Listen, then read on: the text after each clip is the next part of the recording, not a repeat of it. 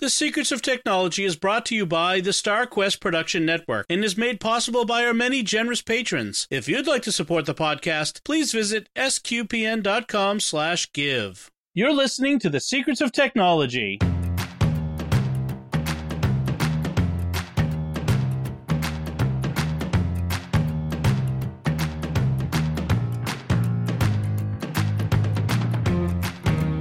Hi, I'm Dom Bettinelli, and you're listening to The Secrets of Technology, where we discuss the technology news that's important to you from a uniquely Catholic point of view.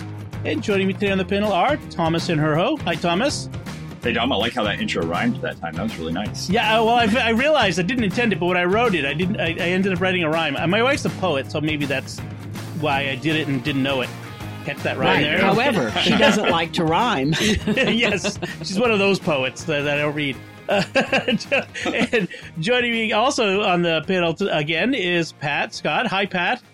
Hi, glad to see you all. Yeah, and uh, Pat, as we introduced last week, uh, is joining us uh, on on the Secrets of Tech. Hopefully, we can get her on as a regular participant in the panel. Um, we're we're still looking for s- uh, one other person that we can add. We can have three rotating panels. That would be nice. Um, and just to remind folks, Pat uh, is um, your business is helping people with technology, specializing in older folks. Is that accurate? That's correct. Most of my clients are above 70, Yes. but uh, and I've got 70 all the way to age 100. Wow. So, uh, but I do have other people as well, but Yeah. that's the majority of my my clients.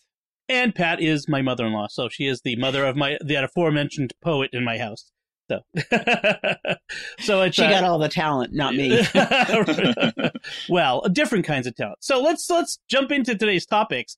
Uh, our first segment tonight is about this uh, story that I saw in my local hometown paper, the Boston Globe, about Fortnite addiction. Now, most everybody probably who listens to a technology podcast probably knows what Fortnite is, but just in case you, you're coming at this new, it's the big game of the moment. It is the big game that everybody's, all the kids are playing, especially.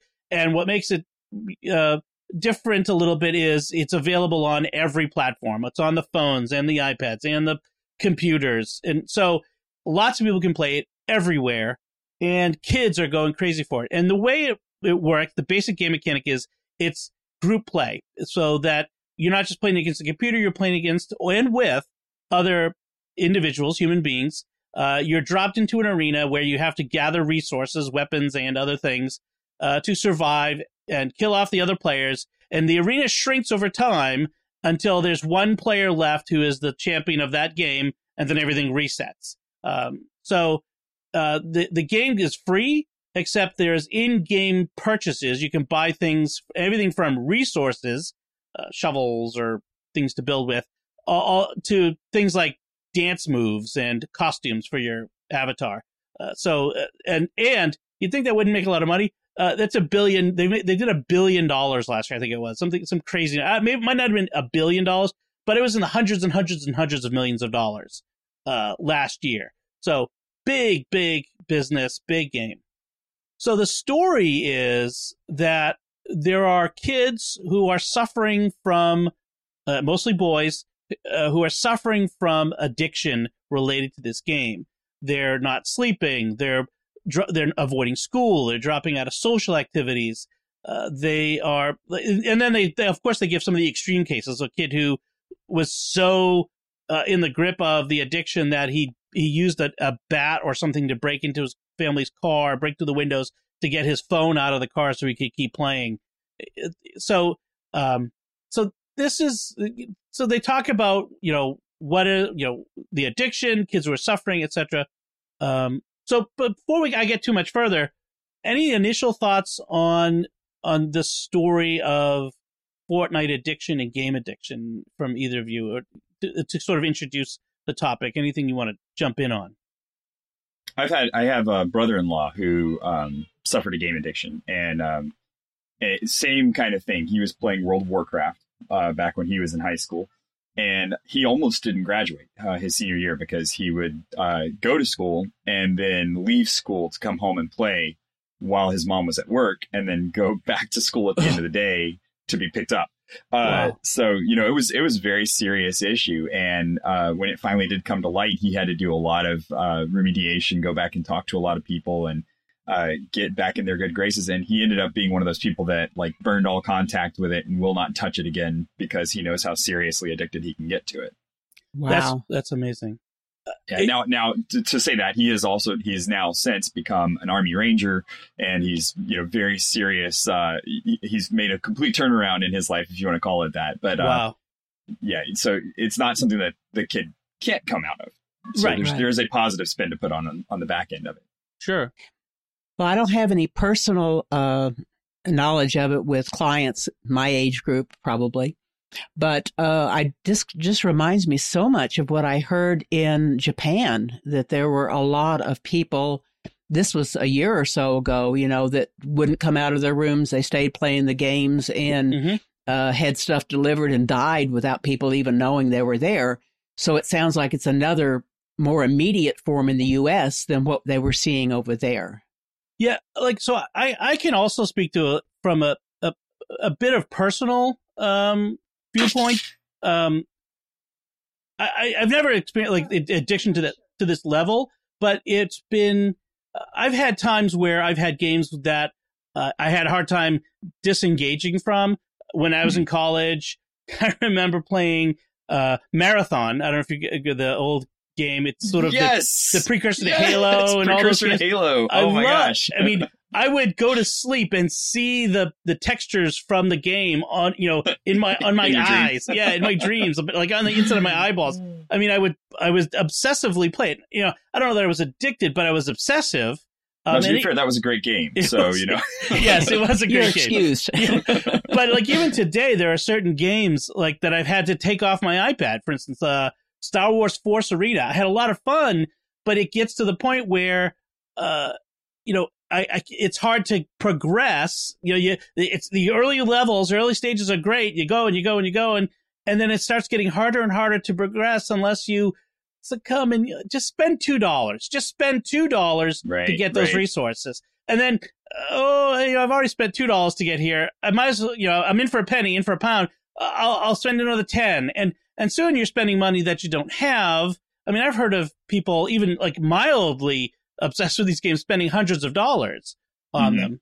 Uh, and the the fact is, is games where the the the freemium model of of these games is does is it's based on the fact is they can make more money on selling you stuff in the game than they can by just slapping a fifty dollar. If they if these games are fifty dollars each, they still they would make less money than they're making now. But if they yeah. put a fifty dollar price tag on it, no one would buy it. Right. Right. And, that's and I think that's the uh it's a I like the freemium model. And uh, as a person who is really into games development, there there is a whole series of conversations about this on uh, YouTube with um, extra credits, where they talk about uh, how the freemium model it, it, works, how it how you can break it really easily. Uh, and the thing that Fortnite got right is they balanced everything out very well so that the freemium model does exactly what it's supposed to, which is no one gets an advantage. No one is um, ahead of the game. You might get a temporary advantage. You might be able to buy a short, uh, you know, burst of advantage in the next round of play, but you can't uh, just win the game by outright paying money. Buy the, you can't, you can't pay buy to win. Yeah, right, right, right. Yeah, it's it's not a pay to win, and and that's one of the things that they've done exceptionally well. And then they've uh, they've made it so that the things that they are marketing are these viral things that the dance moves, for example, are just oh, everybody yeah. knows the dance moves. All the kids. I can't stop the kids that I teach from doing these dance moves. Same and, here. And, Cub Scouts, my, my yeah. kids at home, my, who've never played Fortnite except like maybe once or twice at a friend's house, they know all the dance moves. Right. And uh, you know, so I can just see them if they got the game. It'd be like, oh well, I want the dance moves, Dad. Could you just just buy this one or just buy that one? And um, I have one kid that he's very smart with his money, and he would make sure that he saved up to buy the things that he wanted from the game, and he just would. Um, Whereas he probably wouldn't buy the game if he had to buy it outright himself. And, and the fact is, is that these games, it's not by accident that these that it's designed so well. The freemium model in this game. I mean, the freemium model is nice in that, in one sense, that you you can get to play a game, try it out without having to spend money. You can try lots of different games without having to shell out a lot of money. The the other side of it is, is they've these companies hire psychologists. They have people on staff. They have people who, the same sorts of people who create each summer's viral pop hit. And, and I'm, I'm sorry to tell you folks, but that's what happens. That song you're going to be singing in three months, uh, you can't stop singing in your car. That's, that was manufactured so that it would happen to you to be viral. I mean, right now, industrial psychology is a huge thing and they have created, they know, they know how the, the addiction centers in your brain work, the, the, the, the uh, reward centers in your brain work. And that's one of the things that they point out in this article uh, that I'll link in the, in the show notes. Uh, points out is that the the really bad stuff doesn't happen to everybody, obviously, but for kids especially who already have personality issues or, or mental health issues or behavioral issues, this this just goes even further. Uh, they they mention that th- for for the for kids at a certain age, they have our brain has something called a variable reward system, where we respond to rewards that are not the same, but the more we do something, the more reward we get, that sort of thing. So their their variable reward system is hyper developed at at that at this age of t- say adolescence, but their self control system is not, which is kind of obvious to anybody who knows adolescence. self control is not really there yet, and so they they can't they can't balance it, and so they so it gets worse. Um, and and that's that's the thing that really it, it hurts is that this is hurting kids especially and right if you if you want a really good look at it, um, there's a great TED talk by uh, Tom Chatfield. Uh, I think that I think that's his name. Mm-hmm. Uh, and he uh, he goes through talking about uh, World of Warcraft, which is you know I already mentioned my brother-in-law had been addicted to that one. Um, and and the way he talks about it, he talks about exactly what the psychology was. So they sat and watched all of these people playing, and they figured out that uh, the variable reward system basically works works on this concept that uh, there's a frustration level that people will get to where once they can't open a box with a reliable percentage chance of getting something, they'll just stop playing. And in order to avoid that, they'll have you go out to get 10 items and you open the first eight boxes and it's got a really difficult chance of opening it. But then once you get to that eighth item, those last two items seem to come in really fast. Right. And and it tricks your brain into feeling like, well, if I can just get over the hump, you know, if I can just get over the hump, then I'll, it'll be easy, smooth sailing from there by rewarding you with that with that particular behavior and then suddenly um, you keep playing. And so you got the 10 items now you go out for another quest. It's exactly the same quest. Go get 10 of these things. And if you think about what you're doing you're doing exactly the same thing. And you know exactly what the result's going to be except that it feels very very it feels variable and it feels like this natural intriguing thing that you want to do. Uh, but he does he goes through the psychology really well. He talks about the psychology. The great thing about it is is he talks about how to use that in our everyday life to kind of gamify what we are doing in our life and how we want to make to uh, accomplish uh, good things right to accomplish good things to, yeah. to do something effective with it and um, so i think that's a that's a good thing to kind of take uh, you know to know that this is going on but it's also advancing psychology in a really interesting way that we can use for a good cause mm.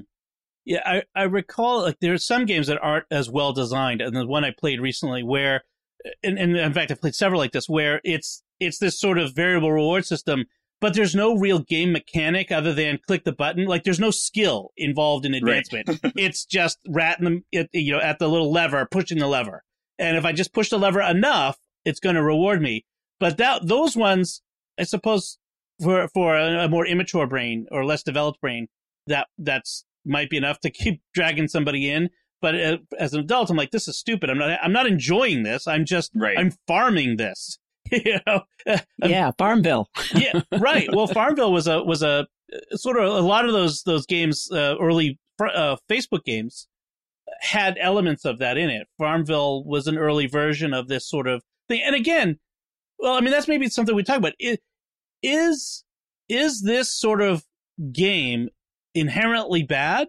Is it immoral?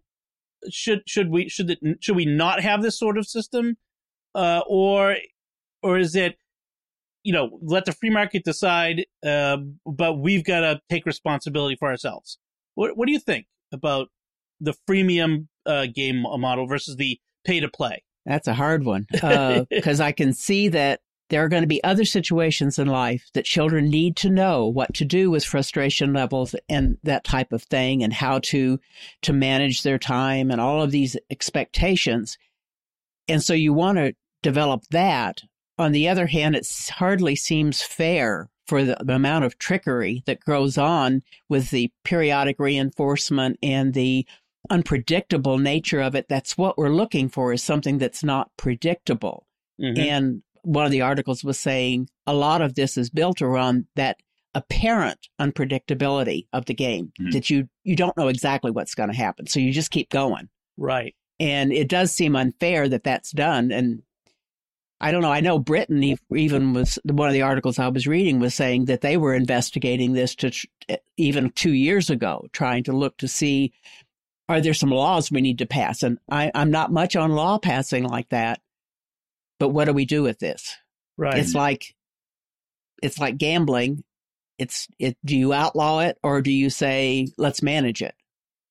Right. Do we say 21 and older like we do with a lot of these things that are like gambling is 21 and older where it's legal you still have you have to be is it, some places it's 18 some places 21 I guess. But, you know, where it's legal, we require that you have the maturity of an adult. Right. Generally speaking. well, in fact, one of one of the things that uh, was suggested in one of the articles I was reading was a rating system, you right. know, for the game to say uh, not just violence, but other things that might make it of a certain age and not for younger age. That's a possibility. Mm. Right. And even even with the um even with a really good model uh, uh game like a subscription based game, um, I think there's there's a danger in it because uh, you have two things going on here. One, with the Fortnite, it's it's not just a game that you're playing by yourself, and so I, I, think that there's you're you're playing with other people. So there's constantly a, a challenge to be with and to beat other people, and that's it's very much different than a slot machine, and that, and that's why I think I think a lot of people don't want to compare it to gambling, but it's a lot like a blackjack table. Yes, where yeah. you know you have a group of people that you're playing, and you always just kind of want to outperform the other guy. Yeah. But the house always wins. And and and that's what that's what these kids aren't learning appropriately is the house always wins. Right. So Epic Games, which actually came away with near three billion dollars in profits last okay, year. Dom. That's what it was. So, yeah. uh, wow. three billion dollars in profits last year, not entirely from Fortnite, but mostly from Fortnite.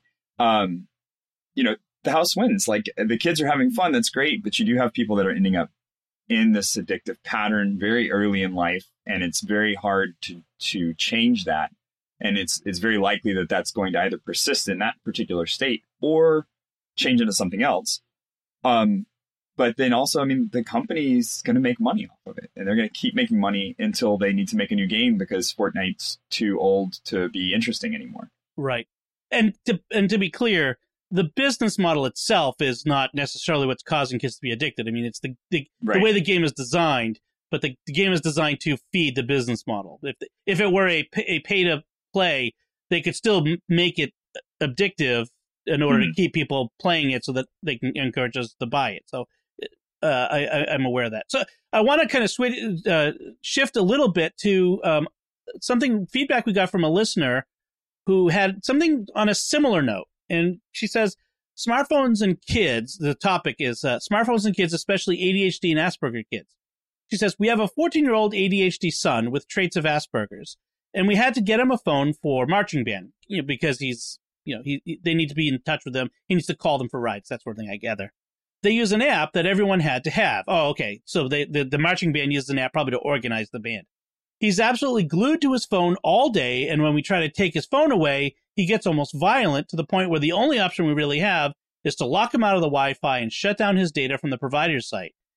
Anyway, uh, she says if if anyone else has similar issues, maybe you can include this in the show. So, I think this is related. It's this addiction to the tech, uh, and and why this is happening, especially for kids again who all who have already certain pre-existing um, conditions, conditions, yeah. some predilections toward uh, certain behaviors, repetitive behaviors, or obsessive behaviors and and, it, and it's a real danger. And we, you know, the the manufacturers are giving us tools. Apple now has screen time and other tools where parents can limit the amount of time uh, in the in, the, in the, the sorts of things that the kids can do on their iPhones. I know uh, Google has got something like that too, but it's still it's still kind of tricky. Disturbing. Yeah. yeah. hmm Well, and one of the things that I had seen as a suggestion is at a certain age, you don't introduce necessarily smartphones to children. You enter, you give them a flip phone that they can use for that vital communication. But you said the team had an app Right. that they needed to use. Yeah. And so that kind of killed that. So, One of the things I, I'm running into as a parent of kids in this age group, just a little younger than this 14 year old, is how often people assume your kid has a smartphone uh, at, a, at a very early age. Um, even in scouts, it's not so bad in scouts. Uh, but I see the other kids. They look at my my boys, and they're like, "Oh, you don't have a phone?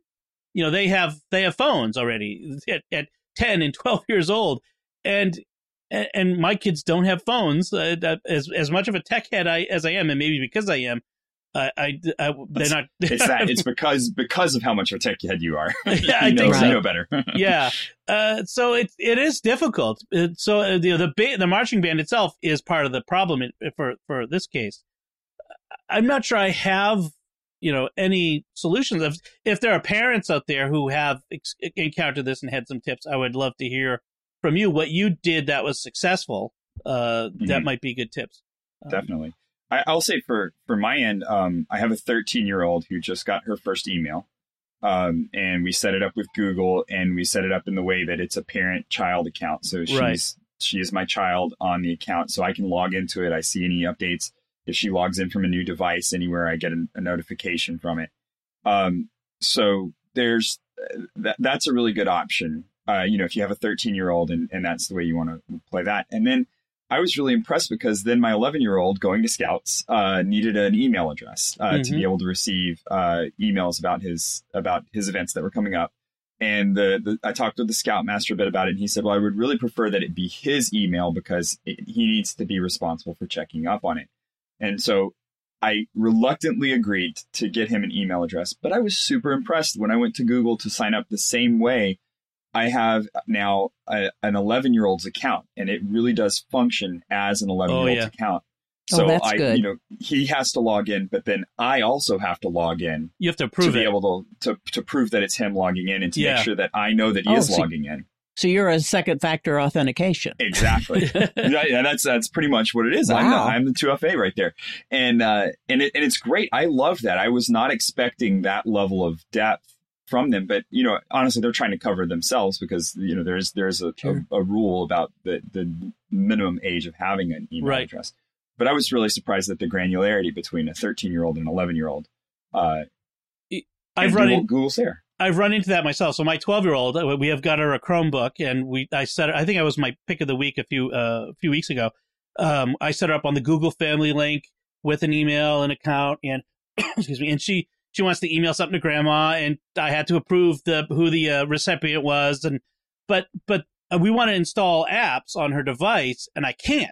I just can't find a way to do it Right. and it, it is a little bit limiting and I'm, I'm afraid of people going beyond the system to try to get it to work. So it, it, i'm a little i'm a, i wish it worked a little smoother but it, i'm glad they're doing something. And i think part of it is a reaction to the fact that kids are being given these devices and expected to have this sort of communication at a younger and younger age. I'm a little Mhm. surprised that the scoutmaster insisted on your son having his own i'm assuming your son uh, but uh, having his own email address because usually that's that's frowned upon because they don't want adults having one-to-one contact with kids Right. And that's all of the emails that come in are um, they're cc group group emails. Yeah, it's a it's a it's a group system. Oh good in. okay yeah So, I, yeah. i would I, I i figured the scouting is re- actually really pretty good about explaining how all that's supposed to work so that's good Right.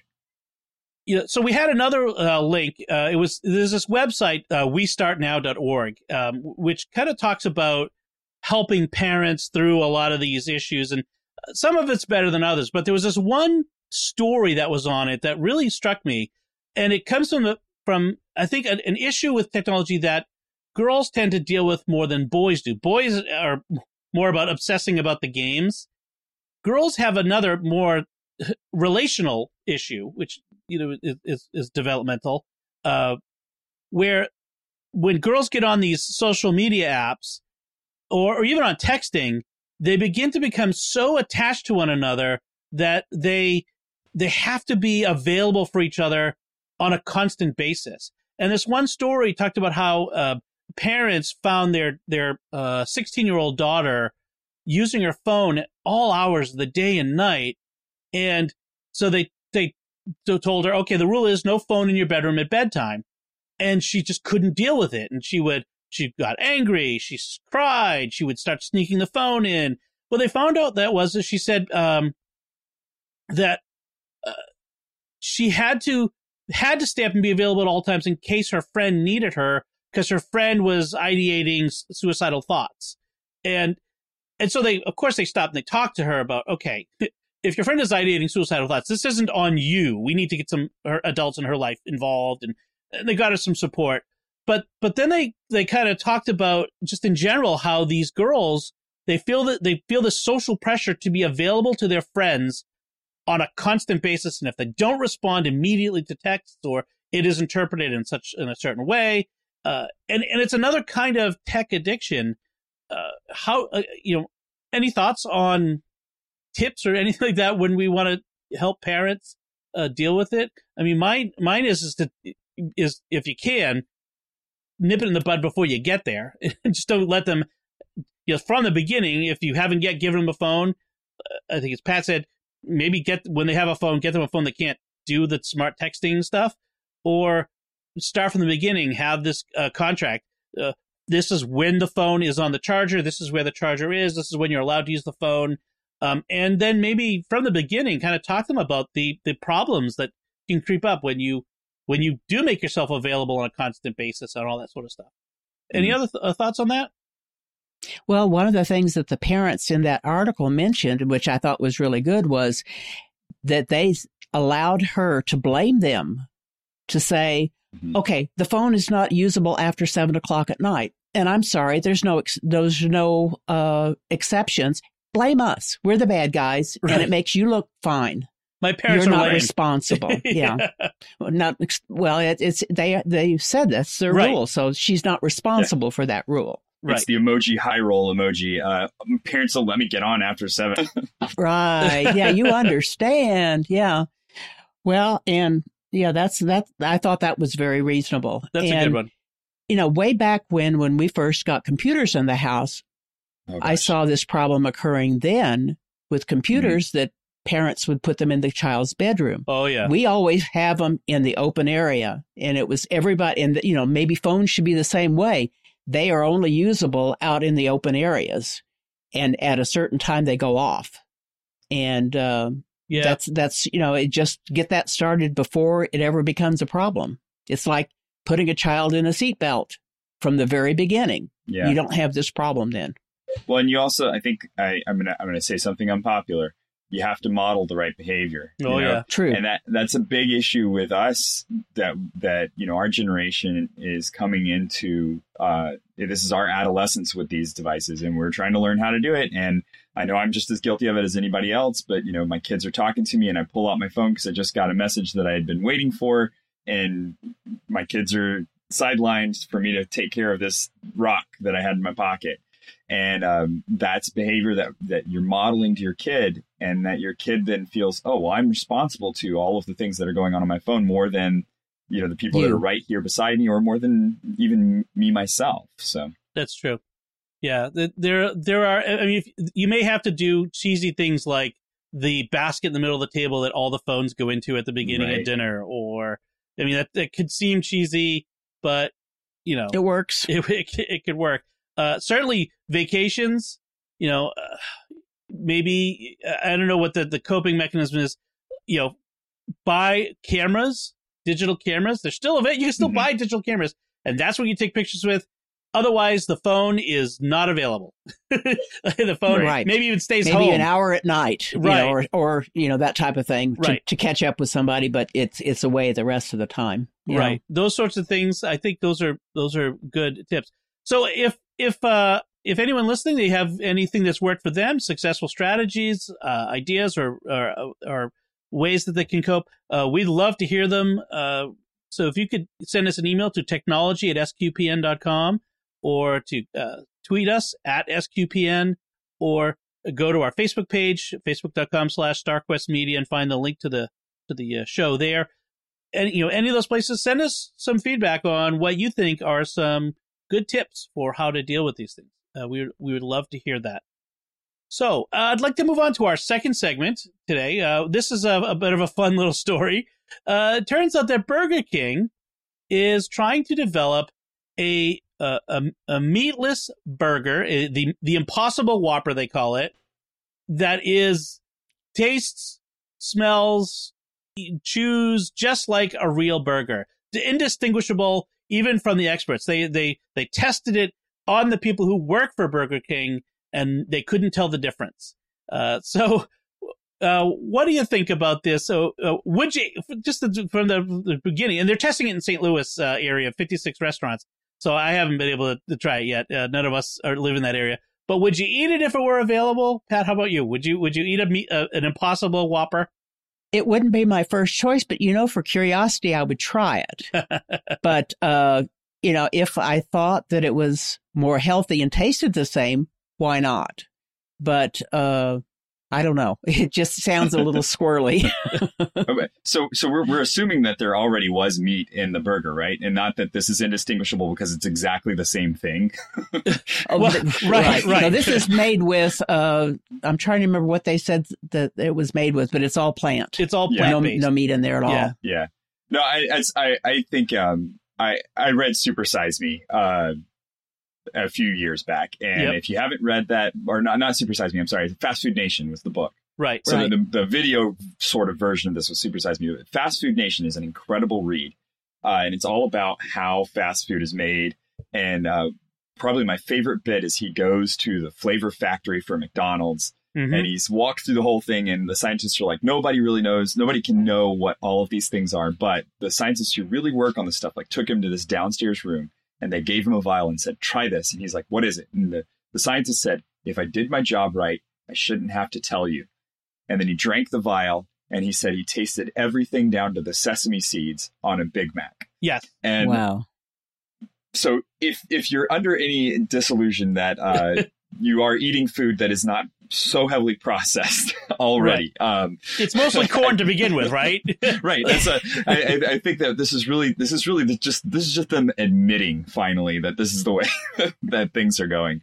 Uh, but no, I, I, would, I really wouldn't have a problem with it, honestly. I, um, right. I, I, there's, there's so much that goes into food production. I would really, I'm I'm a big advocate against uh, the the agribusiness model of having a cow in a box for its whole life, right? And then it eventually becomes a hamburger. So if we could do something to move away from that in an in an ethical and and also an economical way, I would really think that's a great thing. My my concern is is because we because from a plant agricultural point of view, our our most of our agriculture in this country is corn. We grow it to feed mm-hmm. to animals, but also to process into nearly everything else you eat. And I'm very hyper aware of corn products because my daughter has a corn allergy and it's in mm. everything.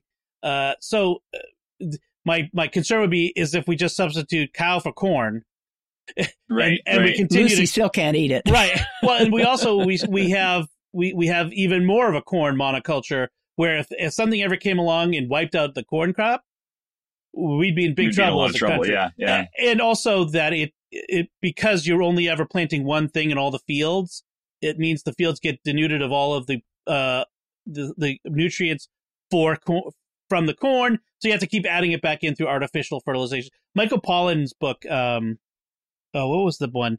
It was it was I think it was the first book, uh, Omnivore's Dilemma, was it was a good eye opener for me on that one. That that that was also a good book. You, you know, and speaking of the Flavor Factory, America's Test Kitchen has a podcast called Proof, and they did a two part episode uh, last fall, I think it was, on they were they went from the uh, the Jelly Belly uh, uh, jelly beans.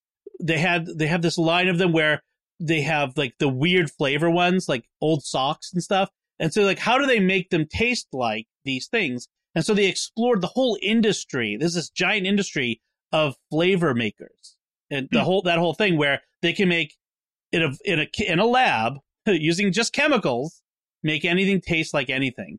So this burger may be a bunch of cardboard that has these flavors sprinkled on top. We don't know. I mean, in fact, it, it occurs to me that the the big challenge in this was making the texture right and something that you could Mhm. flame broil uh, it, and it survive. Uh, so Well, And and there is a concern if it is all chemical based, what reactions will these chemicals have on a population that already has a lot of allergies and food sensitivities? right, Mhm. Uh, and and you don't know what it is, and that's the problem. right, Yeah. right. So then, the, then there's the big question, which is, if does a meatless burger that's indistinguishable from the real thing violate the Friday fast? this is the Catholic question. Oh man, that's a phenomenal question. what do you think? This, this, Well, I don't know. We used to make uh, curry carrot walnut burgers for uh, Fridays during Lent, and that it was a burger, but it was all you know. but it was all didn't taste like a burger, was it? Did it? Uh, no, it didn't taste like a burger. It was Yeah. great. It taste, tasted wonderful, but it Yeah. tasted nothing like a burger. Right. Uh, so yeah, I don't know. That's a that's a. uh, Are you really giving anything up at that point, right? Well, and interestingly enough, in, in reading over this, uh, you know, what we were going to be talking about, I found an article by a, a vegan Yep. who was talking about what do you vegans do for Lenten fast? And they talked about, well, if you're uh, a vegetarian, then you might say for Lent, don't do eggs. Do the Orthodox fast. Right. You know, don't use oils. Don't use whatever. Make it about the meaning of changing your lifestyle, not necessarily punishment, but changing it so that you're aware of Right. what's going Mhm. on. And I saw in that spirit, it would it would violate the Lenten fast for me yeah, because it it, you're not really changing what you're doing, and we need to change our habits. that's how it came down to be. You need to be aware that you're giving that you're giving something up, and you're giving it up for a reason. But you have to be, you have to feel it. It's it's got to there's got to be if well, the, in the same way that if you're eating lobster on Fridays in Lent, you're you're not really observing the fast very It's much. not the same as tuna something. fish. Something has been lost in translation there, right? right, right. Uh, Yeah. Well, and- and t- talking about this too, uh, on the on the topic of fasts and creative fasts, um, uh, one of my priest's friends, he is shaving his beard for Lent. That was Ooh. his. That's his. Uh, Ooh, that's He's different. shaving every morning, waking up and shaving. And uh, he told the congregation this. He started it off, and uh, a couple of days into Lent, he had one of the uh, parishioners walk up to him and say, uh, "Father, I was inspired by your uh, alternate, and I have made my own. I used to wear a nice polo to work every day." but instead I am ironing myself a button down shirt every morning before I head out to work. So, wow. you know, Yeah, some, just some changing creativity habits, to it. changing. Yeah, Yeah. yeah. Yeah, the, no, we're no longer obligated to observe the uh, the, the the meatless abstinence on Fridays throughout the year uh, outside of Lent, but uh, you know, we're, we're the church does ask us to make a, a sacrifice, nevertheless, and so uh, maybe some of these things are ways that we can make sacrifice. And frank, frankly, eating a meatless burger might be that sacrifice for me. Yeah. on those Just thought of it. So uh, I, I I am interested in this when it comes available in our area. I may try one. Uh, I'm not a huge fan of the Whopper to begin with, so uh, you know it, it comes in at a step lower to begin with. Uh, every vegetarian burger I've ever eaten has been more like a hockey puck than a burger. So I'm I, I, I'm very skeptical that it would be something I would try more than once. So we'll we'll see. We'll we'll have to see what it's like. And and if again, if any of listeners have tried it, we'd love to hear from you. Let us know what you thought of it. Uh, and if you're in the St. Louis area, you happen to be lucky enough to try it. So great. So let's move on to our third segment, which is our picks of the week. And uh, I want to go to Pat. I'll let you choose first. What is your pick of the week, Pat? Well, I do a lot of visits to homes in which people are web browsing and they have all of these ads popping up and all of these things that they accidentally click on. And so my pick of the week is the ad blocker that I choose, and it's called AdBlock Plus. Free, works on all browsers, on all platforms. Uh, you know, I've tried it on Firefox, on Linux, and as well as Mac and PCs, uh, Edge, Chrome, all of them, at least all the ones I've tried. It's very simple. You go to AdPlus, pardon me, adblockplus.org. And when you go there in the browser, it offers you a button just to put it in that browser. And at that point, you see a little stop sign, a red stop sign up in the top. And as you go to each website, it shows you a count of all the ads it's blocked. If you decide that you want to uh, see the ads on a particular website, all you have to do is reach up and punch on the button for, you know, on that stop sign, and then it gives you a chance to turn it off. And it turns it off for just that site so that you don't have to keep turning on and off the ad browse ad blocker depending upon where you're going to. It remembers that you've turned it off for that website. And so it's a very simple, easy to install. It's very easy to, to say, I want to allow my bank to have pop-ups that aren't really ads, but they look like an ad. Uh, and, uh, it gives you nice stats to, so you can see what is, what you're gaining. And it speeds up your web browsing as well as blocks a lot of the malicious ads that get put into your browser as hijackers. Hmm. And I found my clients that have the ad blocker, they don't have the hijackers that I see on other other machines. Uh, a lot of times with uh, the ad blockers, if you go to um, certain websites like uh, a newspaper website, they'll say, "Oh, the pop up a big thing says you can't read this unless you turn off your ad blocker." So that's you just whitelist that site. They have an ability right. in the button. You click the button, you say, uh, yeah, you just this. click the button, turn it off, and it remembers it. Yeah, so those yeah. aren't the sites you usually worry about.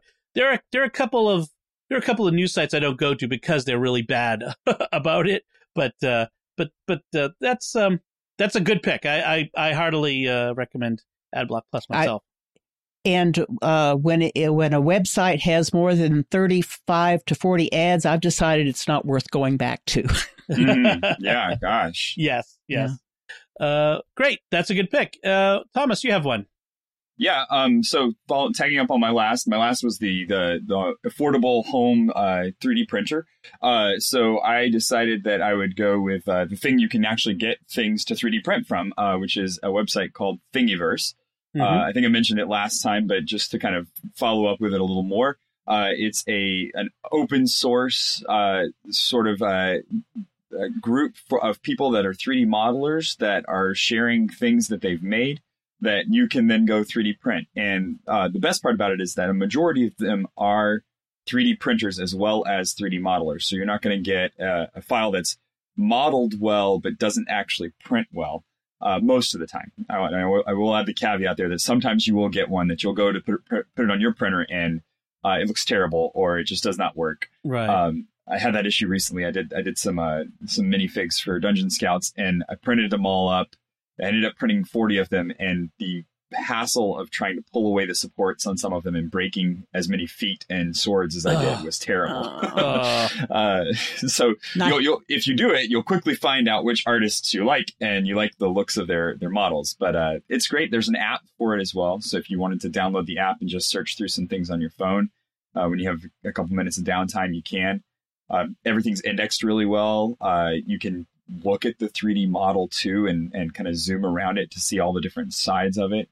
Uh, and it's it's a great community. So if you if you don't know anything about 3D printing and you want to go ask, that the people will normally respond. The artists will respond with uh, what the best settings might be for your printer uh, or for a printer that you know you're going to be using.